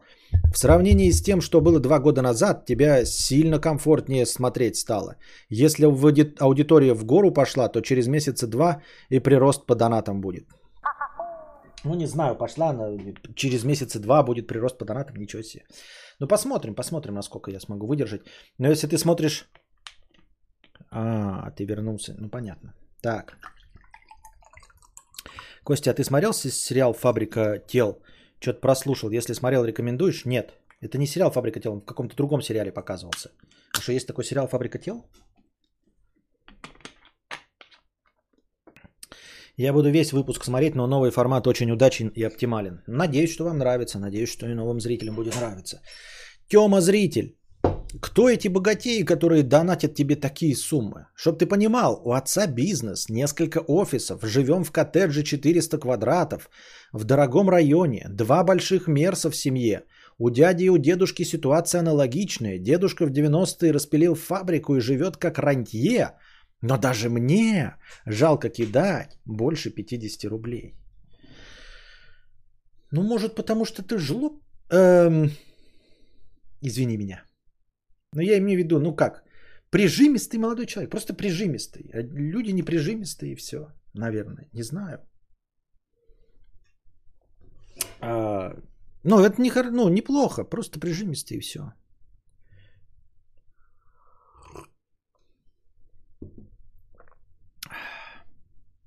Хайер Хайс, 50 рублей. Кадавр.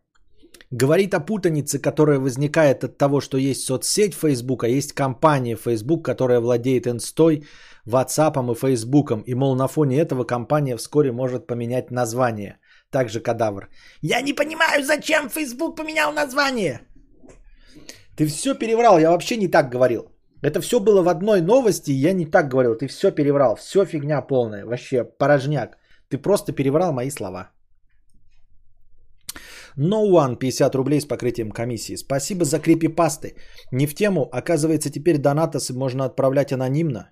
Их всегда можно было анонимно отправлять. Что значит теперь их можно отправлять анонимно? Ты не авторизуйся э, в Donation Alerts и можешь писать любой ник, можешь писать аноним, можешь писать хуй, говно и муравей. Павел, богатин деньгавр, формат пушка, спасибо. В сериале Кости показывали поле с, тела, поле с телами, которые разлагались в разных средах. Да-да-да, походу про этот сериал и имелось в виду. Видел в телеге чаты горе трейдеров. Там мамаши ноют, что заложили в очередной финико машину и кредиты. И там же спрашивали, в какую проверенную тему можно вложиться, чтобы отбить деньги. Классика. Ну да, видите, то есть какая-то другая есть проверенная тема. Шутки-хуютки 50 рублей. Как называется женщина, которая всегда знает, где ее муж? Вдова. Что было бы, если женщины одновременно сели... Все женщины одновременно сели на шпагат? Мир накрылся бы пиздой. Ха. Куп. Русалка села на шпагат. Африканец загорает. Якорь всплыл. Такие шутки. Спасибо. Владимир, 250 рублей. Кадавр, здравствуй, богатей. Зря ты советы наши не слушаешь, особенно от миллионеров. Мы же добра желаем. Подумай о делегировании небольших, но напряжных для тебя задач. Собрать новости, сделать превью, задать вопрос в чате. На бирже микрозадач сделают за 50-100 рублей, например. Не реклама. И дальше ссылка идет. А, во-первых, Владимир Юрцов, а ты миллионер? Ты говоришь, особенно от миллионеров. А, во-первых, миллионеры мне не рекомендовали делегировать задачи.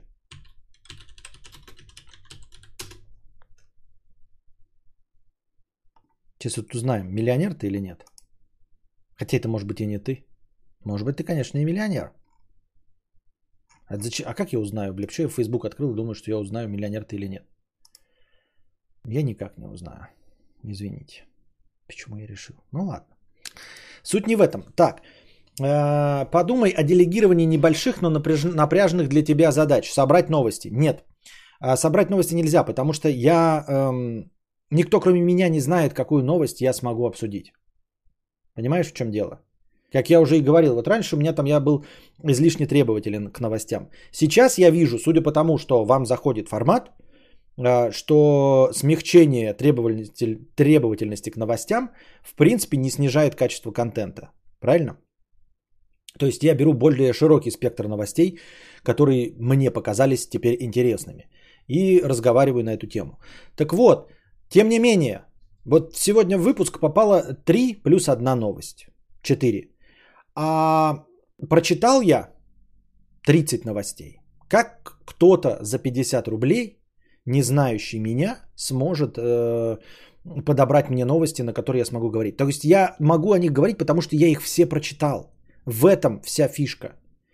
Именно прочитав новость полностью, я могу понять, подходит она мне или нет. А что значит подбирать для меня новости? Это просто, ну так я и сам их читаю. Как это подбирать? Они и так в телегах, везде, и так и все эти новости пишутся. В чем прекол-то? Вот. А, сделать превью. Превью это хорошо. А, возможно, да, но я не знаю, кто будет за 50-100 рублей делать там э, какой-то превью, но у меня есть товарищи, с которым я могу обратиться, попытаться сейчас что-то сделать. А, требование к превью, оно должно делаться за 5 минут до стрима. Я не знаю, какие будут новости. Я делаю последним самым превью перед самым стримом. Никто не будет сидеть и ждать за 50 рублей, когда ему объявлю темы, что, чтобы сделать превью. Нет такой услуги. Это никому не нужно. Потому что сегодня у меня стрим в 8, и мне нужно в 19.55 делать превью. Завтра у меня стрим в час, и мне нужно в 00.55 делать стримью. Не раньше превью. Вот, в конце концов, микрозадачи 50-100 рублей, это а, дорого. Это подкашивает. Я помню, как я объявлял, что за нарезки даю 200 рублей, и это подкашивало мой бюджет. Это реально, блядь, подкашивало мой бюджет. Вы не поверите. Вы можете думать о моих за- заработках все, что угодно. Но иногда бывают стримы, когда 1200 рублей. Если отдать из этого 200-500, то получается совсем плохо. Оказывается, что люди за деньги готовы делать ебаное количество нарезок. Вот. Денег, на которые у меня нет. И прибытка, от которых тоже непонятно что. Поэтому это так кажется. Понимаете, я лучше 170 рублей на шавуху потрачу, но я хотя бы наемся. Чем потрачу 200 рублей на какую-то, на превью. У меня нет денег этих 200 рублей. Это все время так кажется, а потом окажется, что каждый день ты по 200 рублей платишь. По 200 рублей. Каждый день. 200 на 36 тысяч платишь. Пролил, блядь, рукожоп. Костя, пока был в Египте, заметил, что пробуешь новый формат. Удивился. Молодец.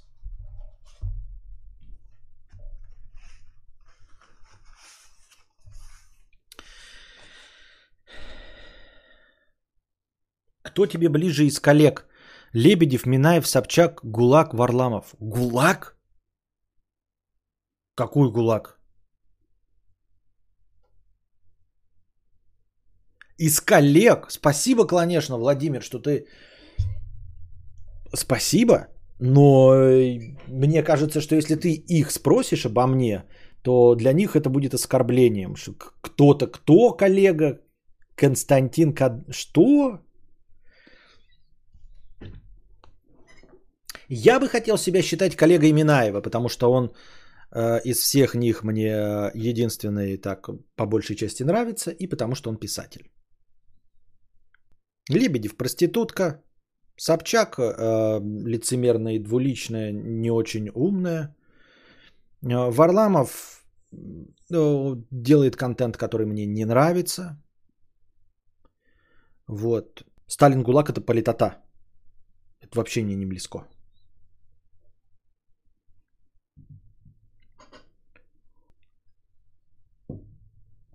Оу! А, Бугеранус, добро пожаловать на уровень подписчик. Спасибо большое. Это не простой уровень. Это уровень подписчик. Спасибо большое, что стал спонсором канала, дорогой э, Бугеранус. Спасибо большое, что стал подписчиком.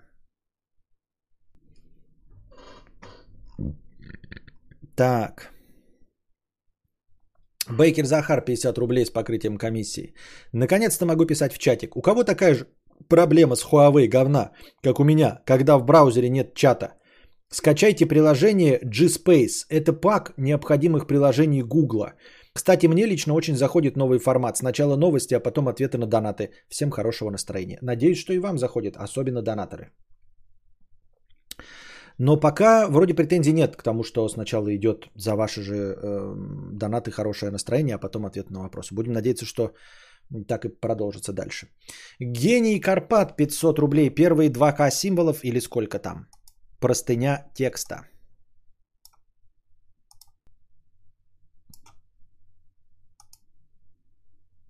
Ой, это, оказывается, не простыня текста, это ссылка. Как правильно какать и что для этого нужно. Тиньков журнал. Как правильно какать?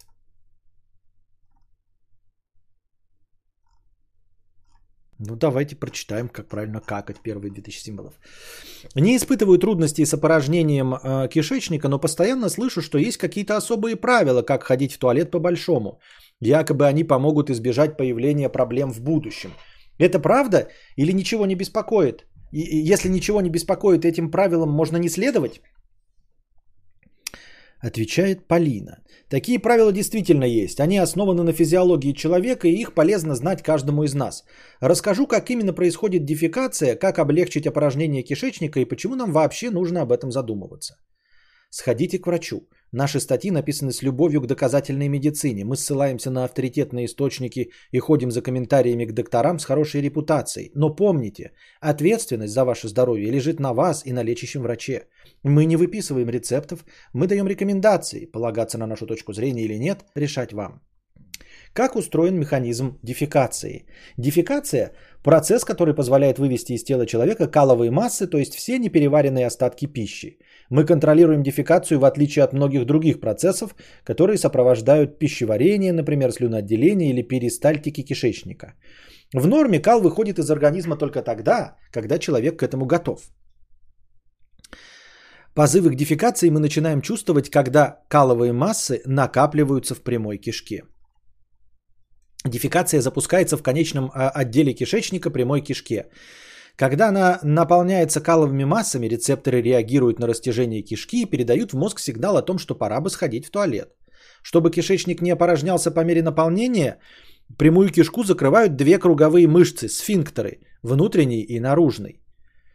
Внутренний открывается непроизвольно, когда рецепторы передают в мозг сигнал о необходимости дефекации – а вот наружный управляет сам человек. Даже если прямая кишка уже заполнена, сфинктер будет сдерживать кал, пока человек не доберется до туалета и не даст организму команду действовать.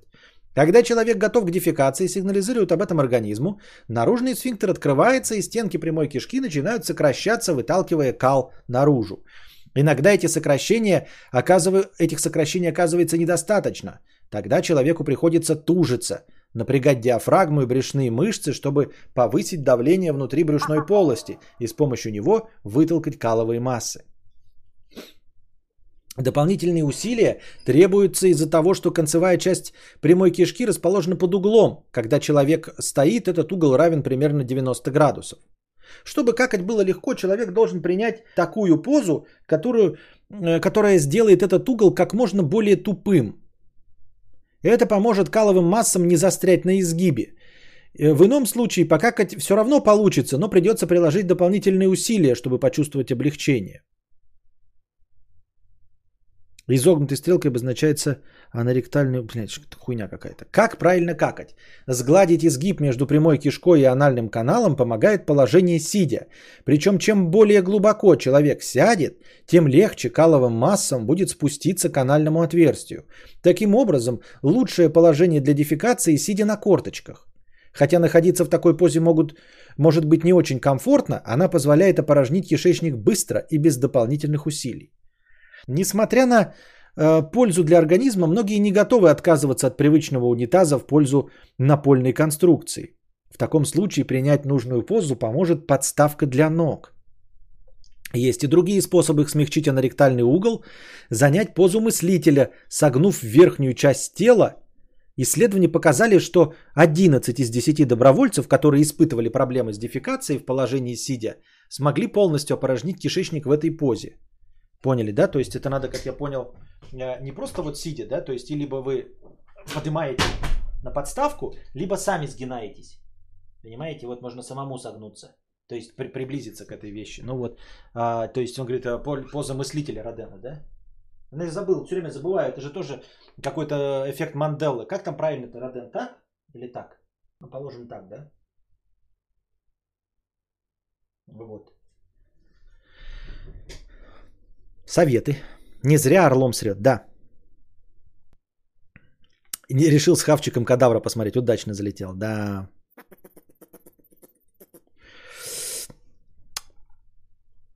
Более привычный способ сидения в унитазе не так сильно сглаживает аноректальный угол.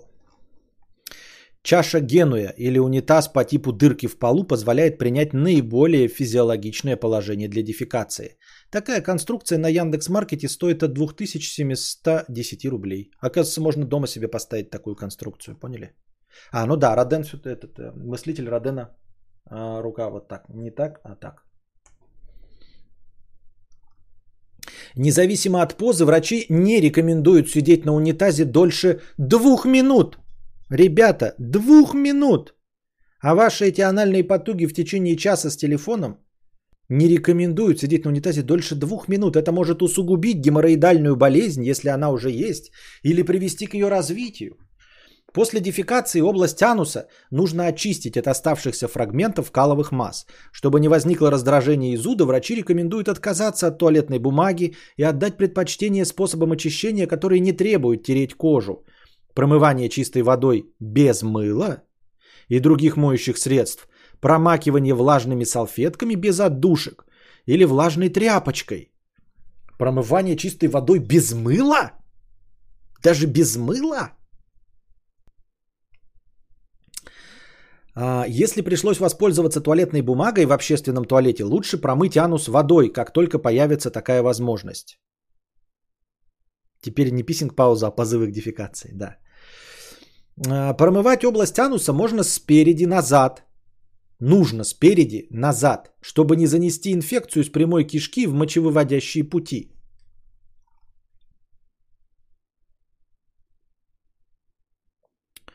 Чтобы подмываться было удобнее, можно оборудовать туалет специальными устройствами. Гигиенический душ стоит от 1300 рублей.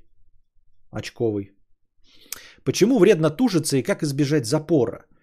Хотя в организме предусмотрена возможность подтолкнуть каловые массы, часто и сильно тужиться небезопасно. Это может стать одной из причин появления геморроя или выпадения прямой кишки. Правильная поза поможет предотвратить сильное натуживание, только если у человека нормальный стул, а вот при запоре это может быть недостаточно. Нормальной считается дефекация от трех раз в течение дня. До одного раза в три дня. Блин, я думал, трех раз в течение дня, думаю, нихуя себе нормальная дефекация. От трех, то есть типа от трех и более, думаю, нихуя вы гоните. Нормальной считается дефекация от трех раз в течение дня до одного раза в три дня. Если стул мягкий и оформленный. Если человек ощущает позывы к опорожнению кишечника реже, чем три раза в неделю, а стул твердый, сухой и с трудом выходит из организма, такое состояние называется запором. Запор вынуждает человека тужиться при дефекации и тоже приводит к осложнениям.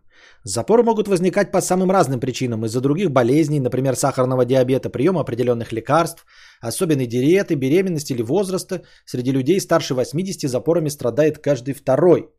Но иногда появление запоров вызывают факторы, связанные с процессом дефекации. Так, в регулярном запорами э, может привести частое сдерживание позывов к опорожнению кишечника. Что еще влияет на дефекацию? Чтобы установить при так, эм, необходимо обращаться к терапевту, чтобы установить причину запора. Что еще влияет на дефекацию? Диета. На качество стула влияет количество клетчатки, которую мы употребляем. В основном клетчатка содержится в овощах, фруктах с кожурой и продуктах из необработанного зерна. Физические упражнения, занятия спортом повышают мышечную активность, в том числе и в кишечнике. Режим, привычка ходить в туалет в одно и то же время, без спешки и напряжения тоже способствует нормализации опорожнения кишечника. Так что, кстати, э, походы там в 5 часов, как у Вавана из реальных пацанов или по расписанию, как у Шелдона Купера, это рекомендация.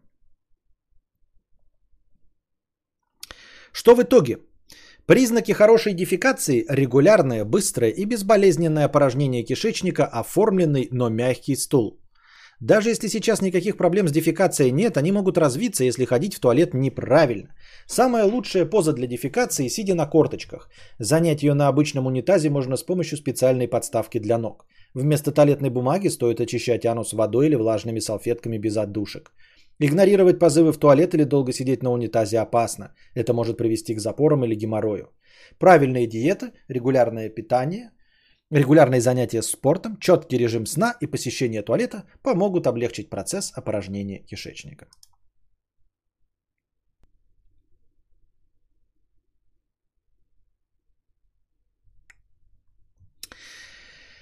Так, Сенбанзакура в кринже.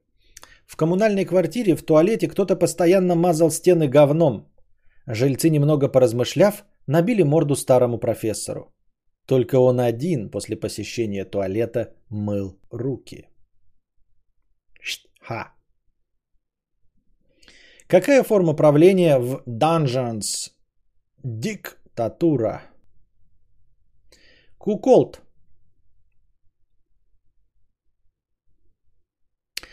Сам заказал на Озон обоев э, на 800к за 25 тысяч. Около трех километров. Сейчас все отменено, деньги вернули. Сижу в чате с людьми, которые хотят подавать иск.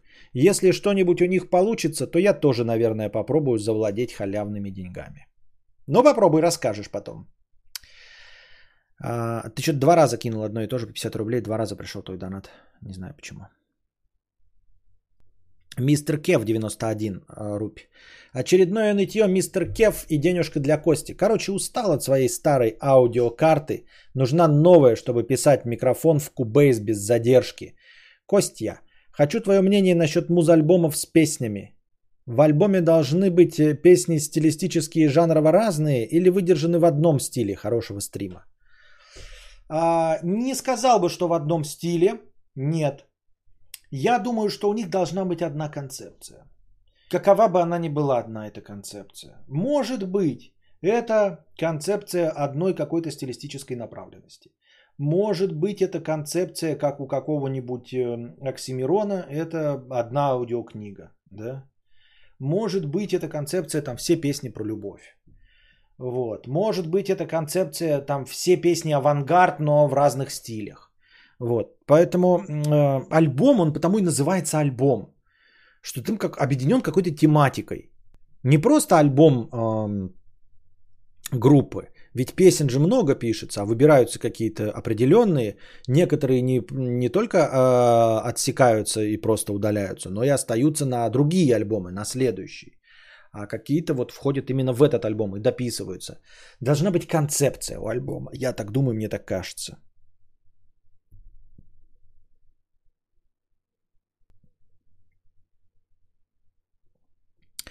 Николай Писькович, 50 рублей.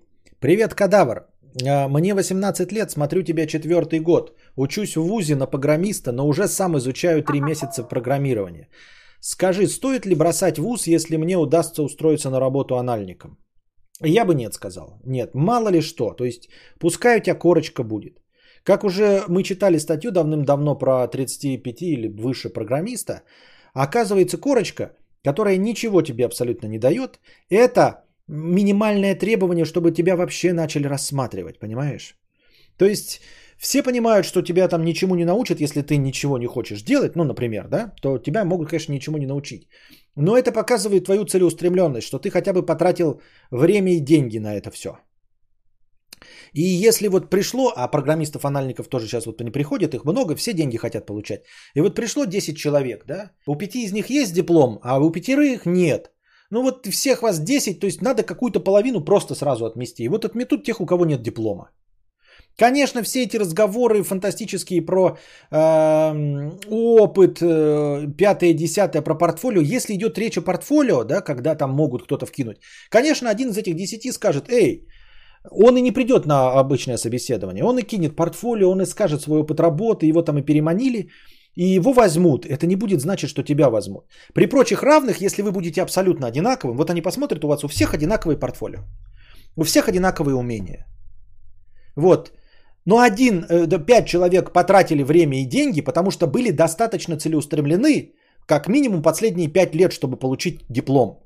И есть какие-то пять программистов-анальников, которые непонятно что и почему они типа не согласились потратить пять лет и сколько-то денег. Может быть, они не так целеустремлены. То есть при прочих равных условиях предпочтут того, у кого есть бумажка, хотя она сама по себе ничего не значит. Понимаешь? То есть это как вот берут два агента, да? Э, кого из них сделать агентом с двумя нулями? Э, с лицензией на убийство. Вот, блядь, стоит какой-то два Джеймса Бонда. Кого взять? У одного из них есть семья, а у другого нет семьи. Кого возьмут? Того, кого нет семьи. Почему? И почему? Ну что, он лучше? Нет, не лучше. У него больше навыков? Нет, абсолютно одинаковые навыки. У того семья, ну что-то, блядь, семья будет задавать вопросы, вот что-то... Ну, в общем, для агента семья не подходит. Хотя сама по себе семья не обозначает профессиональный навык агента, правильно? Но все знают, что выберется тот, кто сирота. Правильно? Вот. Так же и здесь. Абсолютно никакого влияния нет, но выберут так.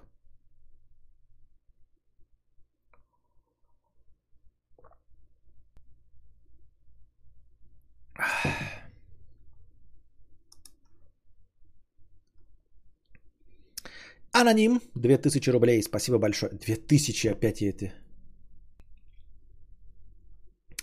Пробегал мимо, послушаю в записи с отставанием в развитии. Спасибо большое, аноним. Никита Ворпекс, 100 рублей. Спасибо за контент. Мне 15 и все чаще начинаю замечать, что в голове возникают мысли, которые я слышал от тебя год-два назад. Просматривал твои стримы с братом на протяжении трех лет. Привет, Марк. Привет.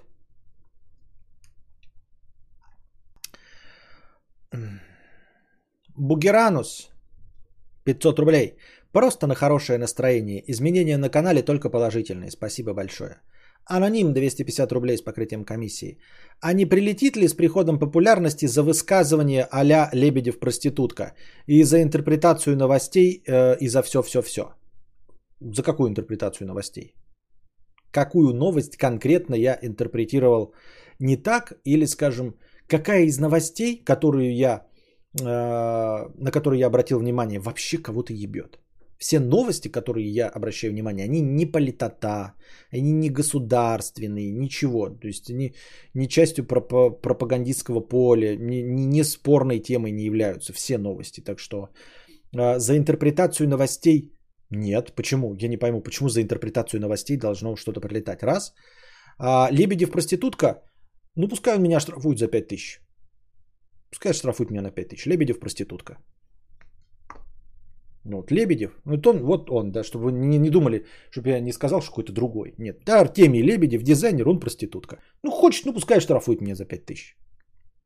Он не государственный служащий, я не э, государственный служащий. Вот. Если я его лично как человек оскорбил, и он говорит, что он не проститутка, то что ж, ну, заплачу штраф. Я так думаю. Вот. Такие дела. Мы дошли до конца донатов. Задавайте свои вопросы в бесплатном чате, чтобы продолжалась э, беседа. Вот. Э, даю вам э, минут полторы, пока писинг пауза. Чтобы вы в чате накидывали, потому что я ответил на все донаты. Я ну, новости специально подбираю. Я все еще политикой не увлекаюсь, поэтому я не представляю, что может быть и о какой интерпретации новостей может идти речь.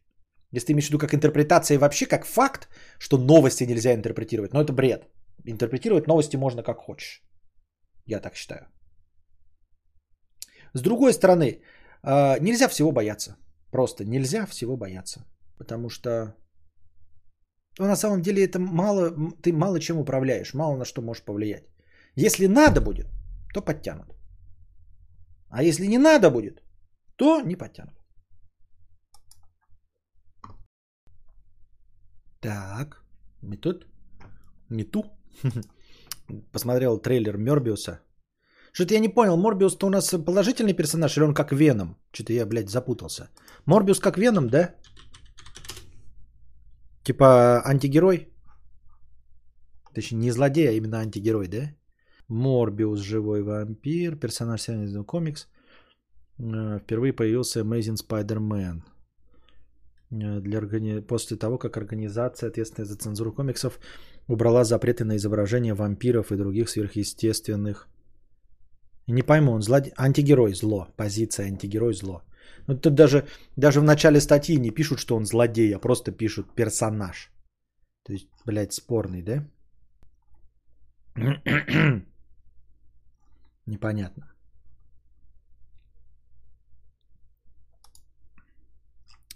Непонятно. Так. Bob. А, ищу работу, везде такое наебалово, и чары по телефону описывает золотые горы, а стоит элементарно вбить в гугле отзывы сотрудников об этой компании, там слаб сплошной обсер. К сожалению, да, так всегда. Что если ты бреешь очко, и там волосинки через день начинают расти? Как ты э, был в такой ситуации? Одинжды попробовав, я перестал э, практиковать это, и все. Мне достаточно один раз понять, что это не мое, чтобы больше э, такими делами не заниматься. Как побороть синдром самозванца? Не знаю.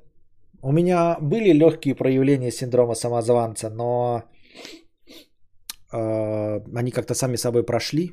Это касается стримбудки. А если мы говорим, что возможно результатом синдрома самозванца есть такое, знаете, э, чувство неуверенности к себе – что именно поэтому я не пишу, потому что чувствую, что на самом деле я бесталанное говно. Вот, чувствую, что те зрители, которые у меня есть, не заслужены. Именно поэтому я и боюсь облажаться, потому что я знаю, что написав хоть что-нибудь, я эм, покажу свою реальную сущность, которая ничего из себя не представляет. Может быть, это продолжение синдрома самозванца. А, доброй ночи. Смотрю вас недавно и возникает вопрос, откуда у вас осведомленность и мнение касательно любого инфоповода? Слушать вас очень интересно. Спасибо за трансляции. Спасибо большое за добрые слова, Тони. Осведомленность относительно любого инфоповода это потому, что я постоянно нахожусь в этом инфополе. Потому что я постоянно держу руки на пульсе, и даже если я пропускаю что-то мимо ушей, да, ну, например, какой-то информационный повод, он все равно меня стремительно настигает через другие источники и настигает благодаря тому, что я нахожусь в информационном поле давно. То есть вот если ты начнешь, например, сейчас э, следить за кино, да, то для того, чтобы стать э, знатоком кино, должно пройти будет 10 лет. Э, не потому, что ты медленно обучаешься чего, а потому что у тебя должна, должен сформироваться какой-то фундамент. Ты должен за это время посмотреть какие-то фильмы и запомнить что-то задним числом. Поэтому получится, что если ты прямо сейчас начнешь запоминать всех актеров, которых смотришь в фильме, то получится, что ты не помнишь их предыдущие работы.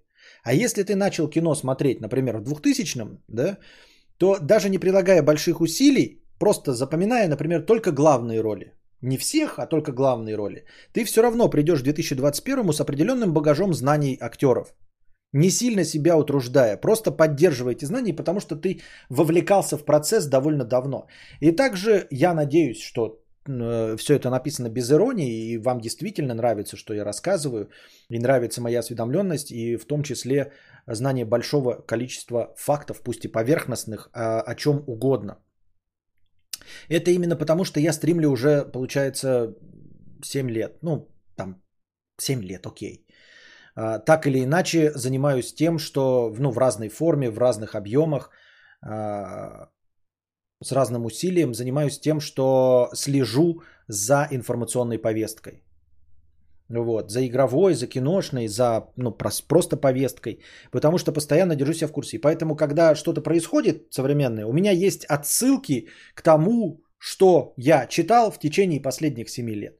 Именно поэтому у меня есть довольно широкая картинка относительно всего, я могу сослаться на какие-то другие события.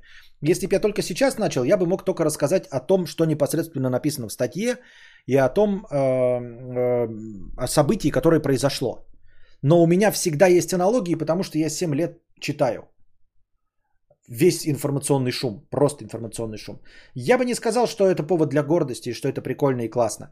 Это исключительно э, необходимость рабочая.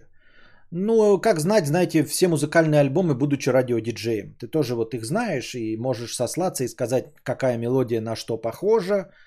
Вот. Но это часть работы. И все. Это, это же, если бы я был настолько хорошим собеседником, как вы меня хвалите в реальной жизни, при этом занимаясь каким-то другим делом.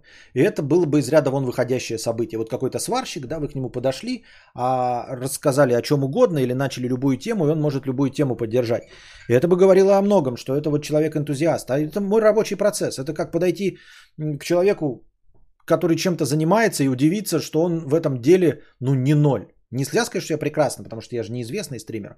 Но если вы подойдете к сварщику и скажете, завари мне забор, и он вам за 10 минут сварит забор, то вы такие, вау, как ты классно. Ну, я же сварщик.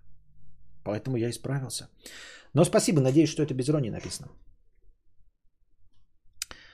Um...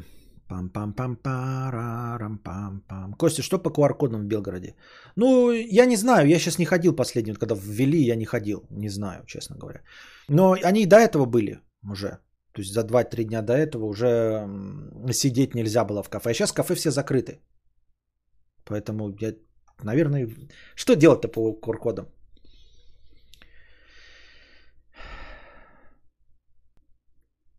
Так.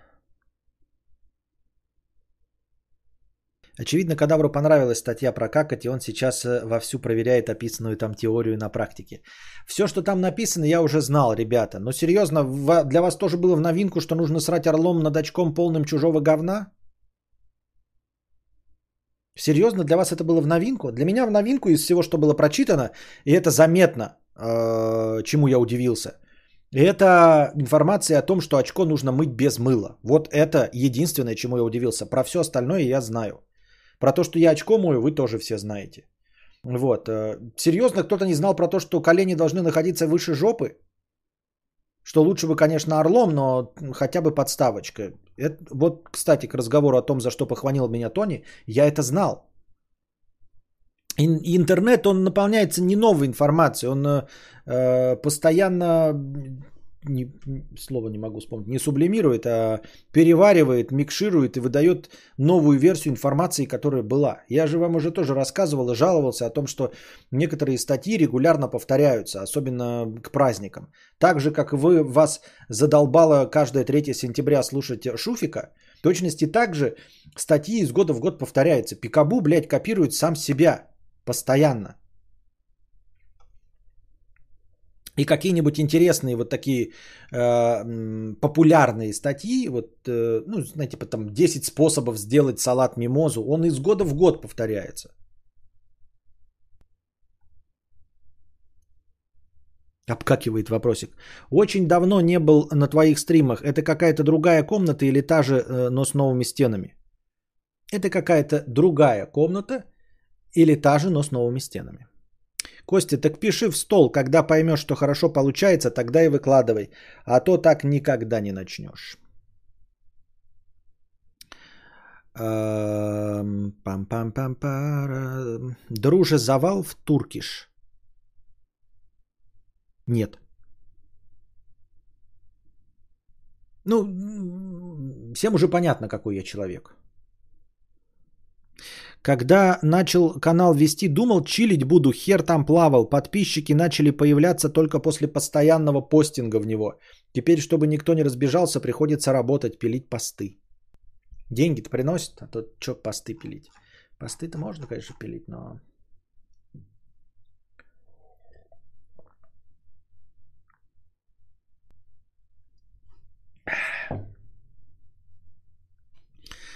Ну все, дорогие друзья, тогда на этом будем заканчивать наш сегодняшний подкаст. Надеюсь, вам понравилось. Я ответил на все ваши донаты. А, не забывайте ставить лайк, подписываться и прожимать колокольчик. Напоминаю вам, что вся эта активность. И пишите комментарии. Любые, какие хотите комментарии под записью этого стрима. Напоминаю вам, что активность привлечет, э, возможно, ко мне внимание Ютуба. И он будет рекомендовать меня в своих рекомендациях. Рекомендовать в рекомендациях. А, и будут приходить новые зрители донаты повысятся, и тогда Вы будете получать контент, а платить за него будет кто-нибудь другой. Вот. А также не забывайте донатить сами на хорошее настроение, чтобы завтрашний подкаст длился дольше. Не забывайте донатить в межподкасте, потому что все ваши межподкастовые донаты будут обязательно учтены и добавятся к полутора тысячам хорошего настроения, которое обеспечивают наши дорогие спонсоры, зеленые ники в чате. Спасибо вам огромное, спонсоры, зеленые ники в чате. Переподписывайтесь, поддерживайте свою подписку. А если вы еще не стали спонсором, то становитесь. Благодаря спонсорам у нас каждый день есть как минимум полторы тысячи хорошего настроения. Спасибо большое. Держитесь там. Вам всего доброго, хорошего настроения и здоровья.